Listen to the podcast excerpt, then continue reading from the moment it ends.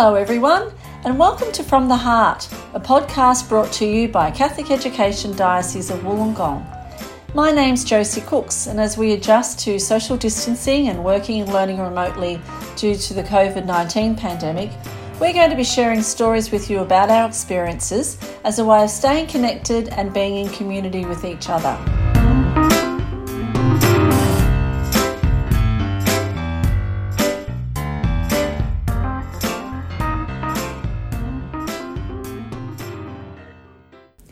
Welcome back to part two of Life, Death and Resurrection, a conversation with Bishop Brian Mascord and Daniel Hopper from the Catholic Diocese of Wollongong. This week, we continue our discussion on what impact COVID 19 has had on their ministry, and we talk about finding moments of grace during the pandemic. You mentioned earlier that people are craving faith development and wanting to understand their faith in a deeper way. Apart from accessing Mass online, what else can people do to connect with their faith during this time? Well, a number of places have things like faith circles, which is a sharing group on understanding their faith. Um, youth ministry team are offering things for our young people just to even experience their own faith at their level.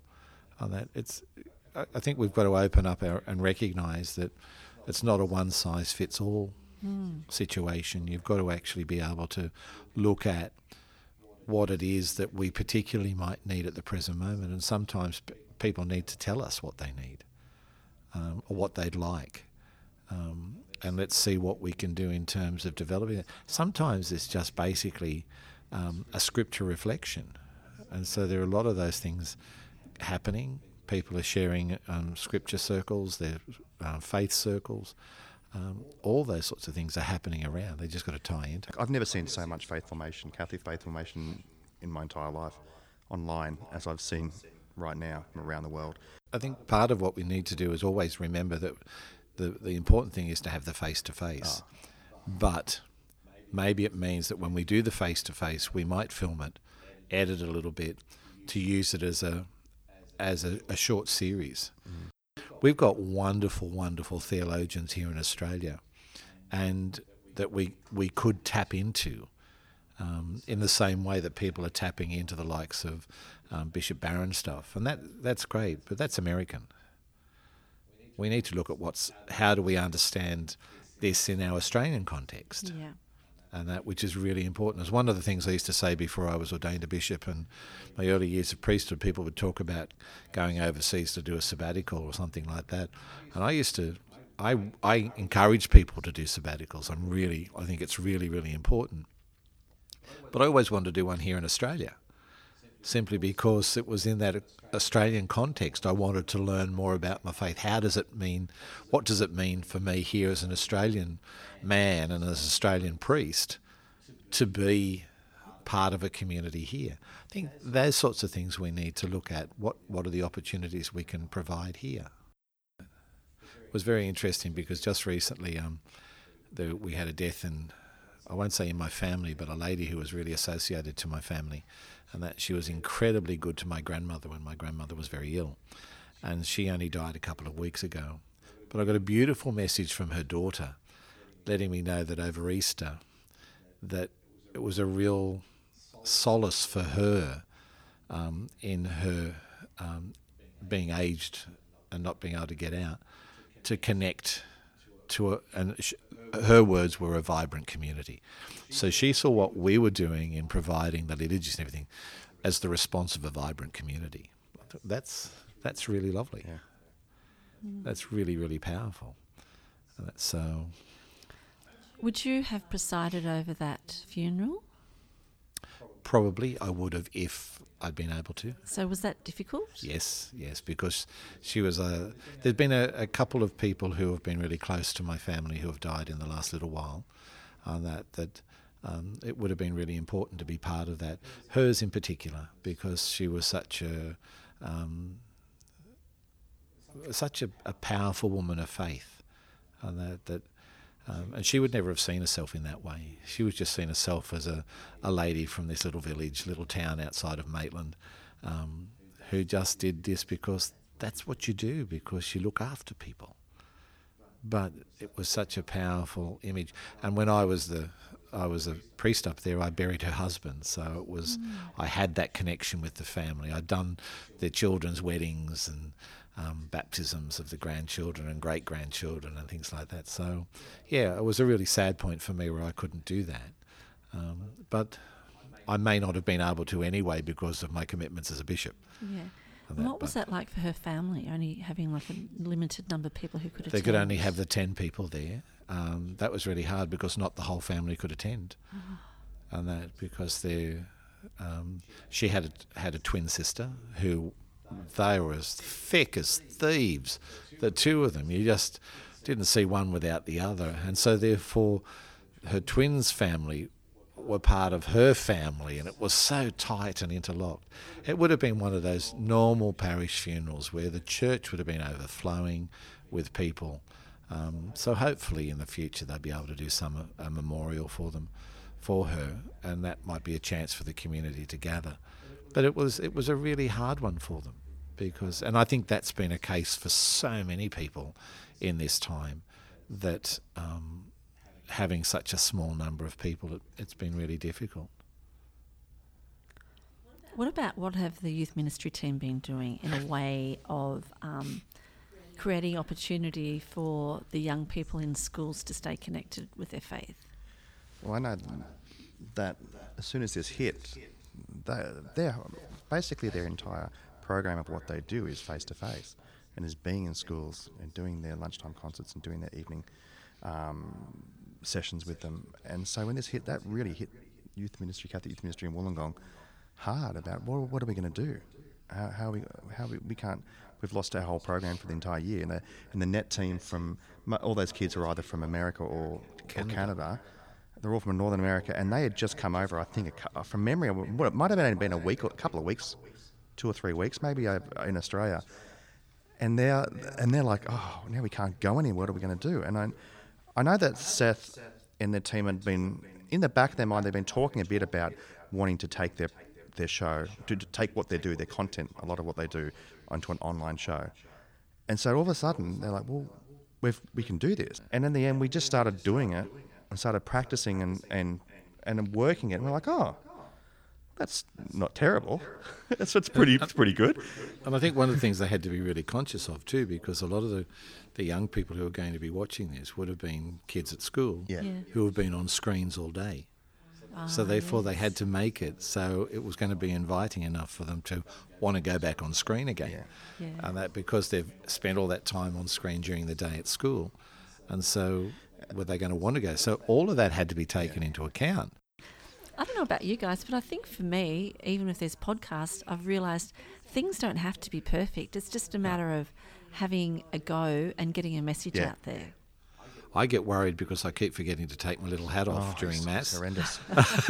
and that so but even like Does even it really we were- matter? Uh, well that's just it doesn't He's- really matter He's so scared of the Liturgy Nazis out there. he's, he's terrified. But even today when we were doing it I reached the point where I was through the through to a point where I thought yep still got Did the hat on the that? head. So I just took it off and put it on the altar as I normally do. But it, there would have been a time where I would have turned around and No, said I'm I'm gonna do that again. I noticed And that. but didn't worry about it. I just kept going today Because so. when you did it half, you, doing it, you did it halfway through the prayer, and I That's looked, I turned to Seth and I whispered, "Is that is that the right spot?" Then did it, and then even Seth goes, "Nah, but it doesn't matter. no we'll just keep Going, going it's all good." So you just you just you just learn to to do what you need to do, and you might stumble over some words. That's that's normal. You stumble over words when you're doing things normally at mass, so therefore you let it go. Um, it's it's very interesting because, um, as as Dan said, he'll send me a copy of the of the link for for the mass, and I'll have a quick run through it and just look and make sure it looks all right. But I can't watch it. I I don't watch it for mass on the Sunday morning. Why? I just You can't. can't watch yourself, you mean? No, I can't watch myself and all that sort of stuff. So I, I don't. I've celebrated the mass, so I don't go back and watch it again. Do you watch anyone else's? No. Wow. Okay. I've watching. I've been watching a couple, but I do it more out of just research. You're doing, you're doing mass, mass, what mass surfing? Yeah, yeah. I do a little bit, of, little bit of research. I, I'll, be, I'll have to watch the one on Sunday to make technic, make sure technically it's up and it's working, and we have to monitor our feedback we're getting in our comments in the live chat Yeah. and make sure it's great. What have you both learnt from this experience? Obsession. It- it- Obsession. It's um, the fact that I hate makeup. yeah. What about the whole COVID experience? What about Oh. even broader than just the production? That we're bigger than we think we are. Okay. and that and where at the same time um, I think one of the things we I have realized is that during this time of isolation and this lockdown the influence we can have um, for the good and the influence we can have in um, supporting people that you, you didn't realize you were you were having um, that isolation doesn't mean that you are not socially interacting, because you are socially interacting. The very fact that you take the time to sit down and participate in the Mass at that stage, or participate in the Anzac Day service, or participate in the Way of the Cross, you're, you're socially interacting. And, that, and you might be doing it by yourself or in a very small group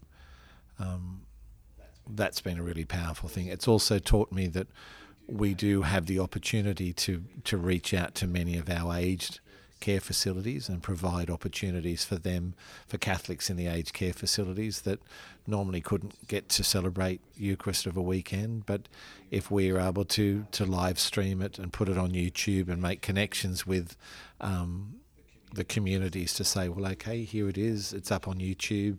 You can gather the community together at that stage, and they can celebrate, watch mass together.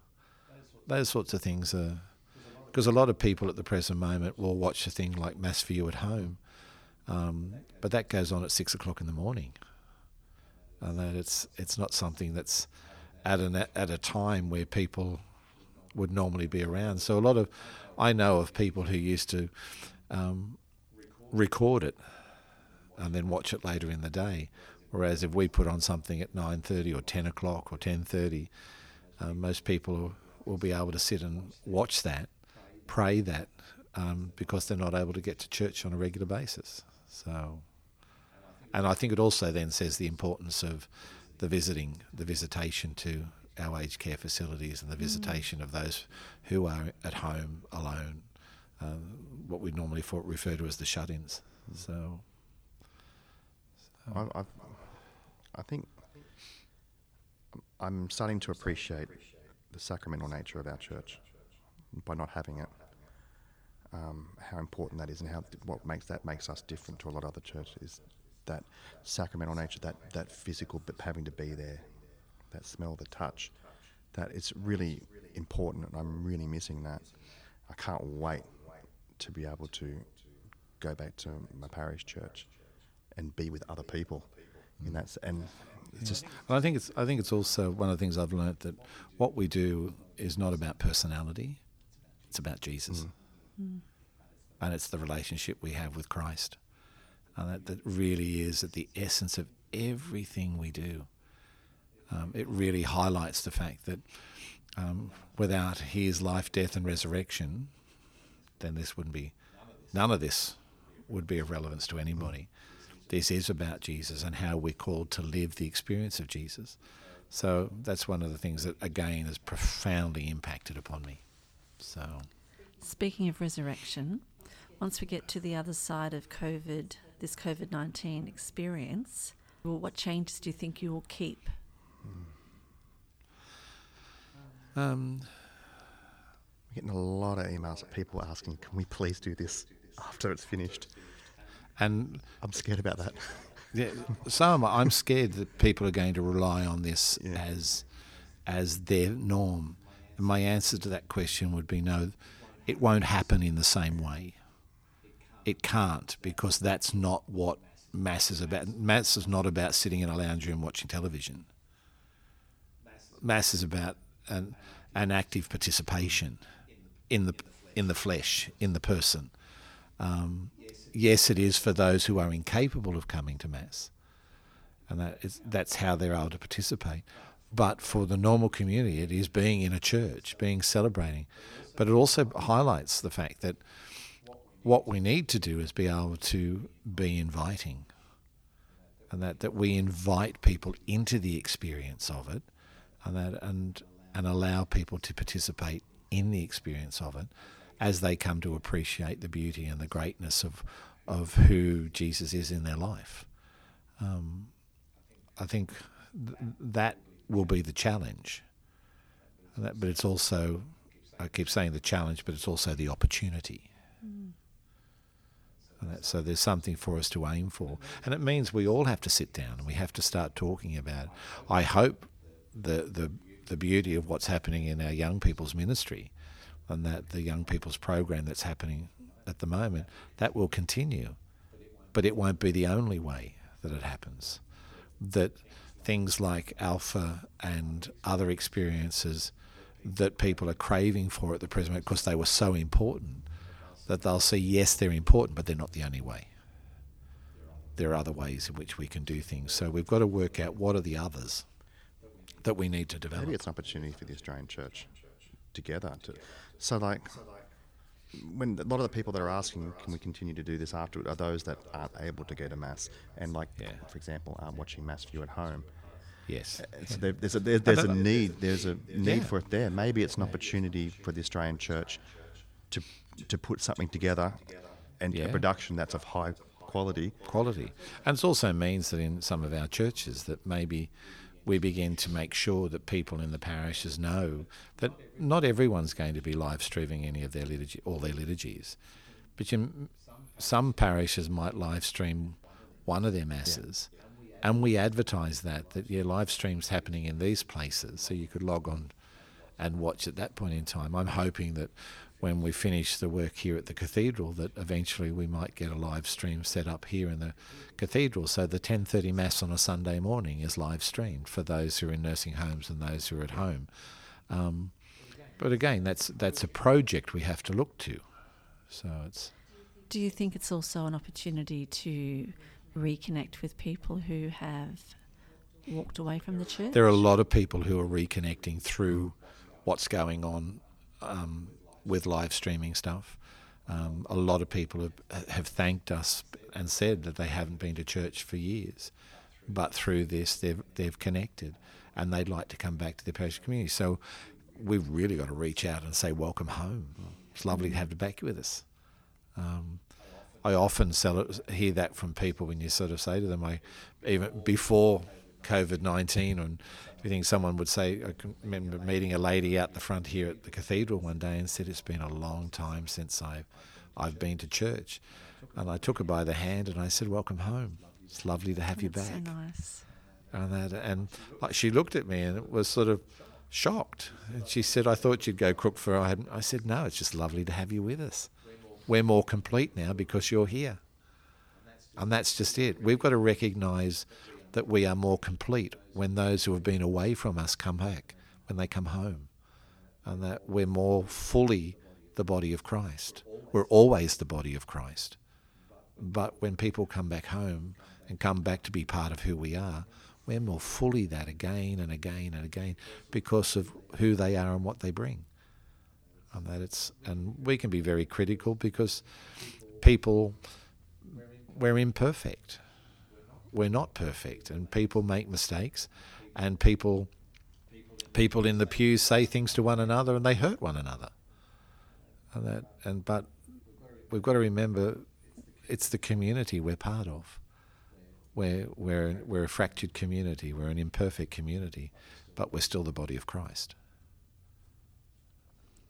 What's challenged you both during this time?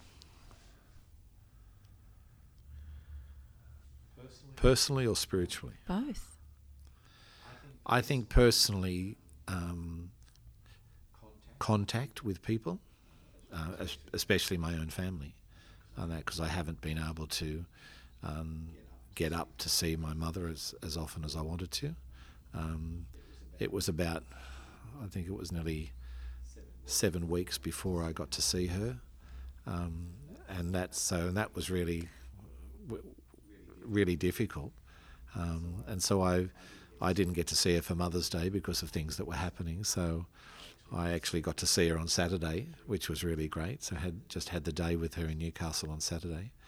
Um, I've missed that. I've missed my family. I've my um, one of my nephews um, had twin baby boys back in January, and I've only seen them once. And that's so those sorts of things, just the normal family stuff, the normal stuff of life um, that you would do, and catching up with your friends and all those sorts of things I've missed. Spiritually, it's the community, the prayer, the praying community, being together with a community of faith that you can sort of respond to, um, that you can interact with. Um, that's been really, really difficult, and, that, and I'm, I am hanging out for that. I look forward to that time when the the church will be open again, and we can gather in large numbers, not just in tens and twenties, and but our normal numbers when people hopefully will come back, um, come back home to be together with their family, um, that body of Christ. So. Hmm. And how has your mum been through all of this? She's really good.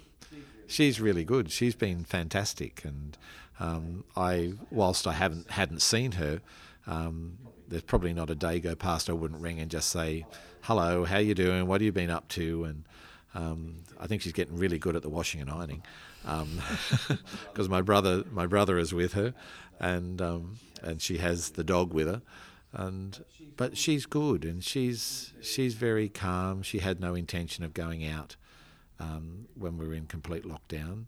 Um, although the other day I did ring and I couldn't get onto her, and I I must admit um, I began to panic a little bit, and I thought to myself. So I rang my brother and said, "Have you spoken to Mum today?" And he said, "No, why?" And I said, "Well, I've just tried to ring her over the last half hour, and I haven't been able to get her." And that, he rang me back about two minutes later. He said, "I forgot." She went to have a hair permed, um, so oh, really? she was able to get out at that stage. So she went and had a hair perm. She's one up on me. so, um, so little things like that. So, but she's really good, and and I think she's a wonderful example of being content, just to sit where she is at the present moment. Um, that this is what life was about at this point in time. So, yeah. what you do, you live life at this point in time, in this moment, in this experience, and that you don't look back and you look to the time when it's when things will be different, but you live in this moment. So I think that's one of the things she's taught me. You live in this moment. So. So tell me this: what moments of grace have you both witnessed during COVID nineteen?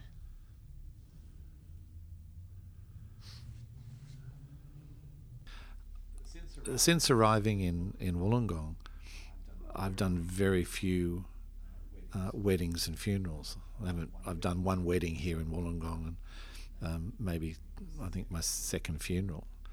Um, but I did a wedding of uh, a young couple who were booked in, and we breathed a sigh of relief because their wedding was the day before um, the restriction of five guests, five people at the wedding, which meant the celebrant, the bride and groom, and the, the two witnesses. And so their wedding was the day before.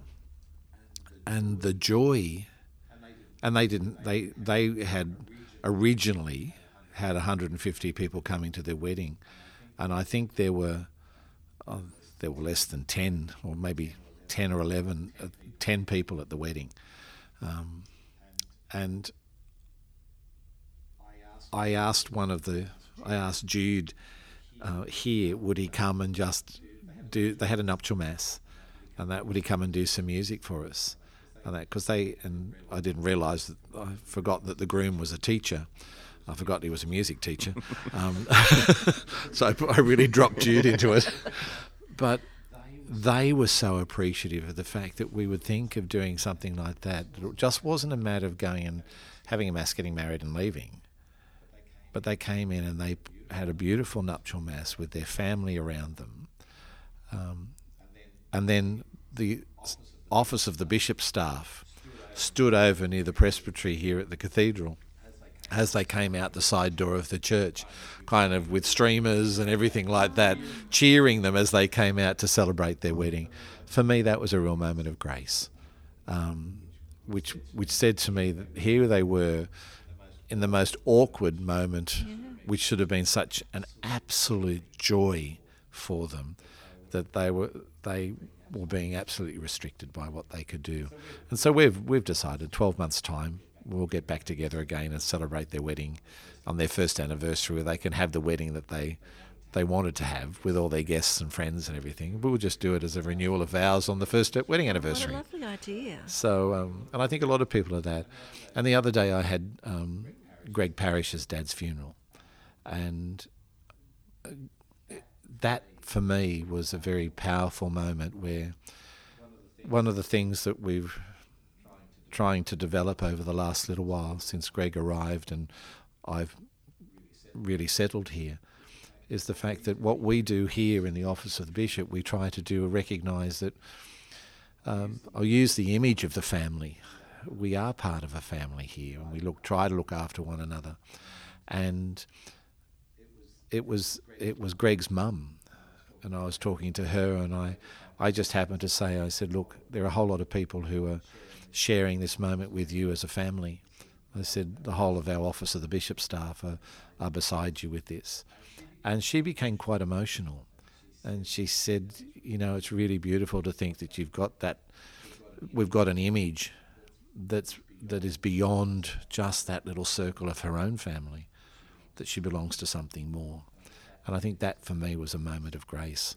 And especially when um, they came up at the very end of the funeral and placed their their flowers upon um, Greg's dad's coffin. It was a really powerful moment of love, and I think yeah, even in this you still see love powerfully revealed. That so so that for me was a real moment of grace also. Well, gentlemen, I'm really conscious of the time, but Bishop Brian, do you have any final words for our listeners that you'd like to share? just to remember that at this point in time the virus is still with us. So keep safe, keep well, and just care for one another. Just make sure you're caring for each other and care for yourself. Just care for yourself. But know that keep safe and keep well, and that I'm holding everyone in prayer. Beautiful. Well, gentlemen, thank you so much for taking the time to come and chat with me. After going to see the production today, I do realise how much you've had on your plate. So I really do appreciate you taking the time out for this. No, my pleasure. Pleasure. Pleasure.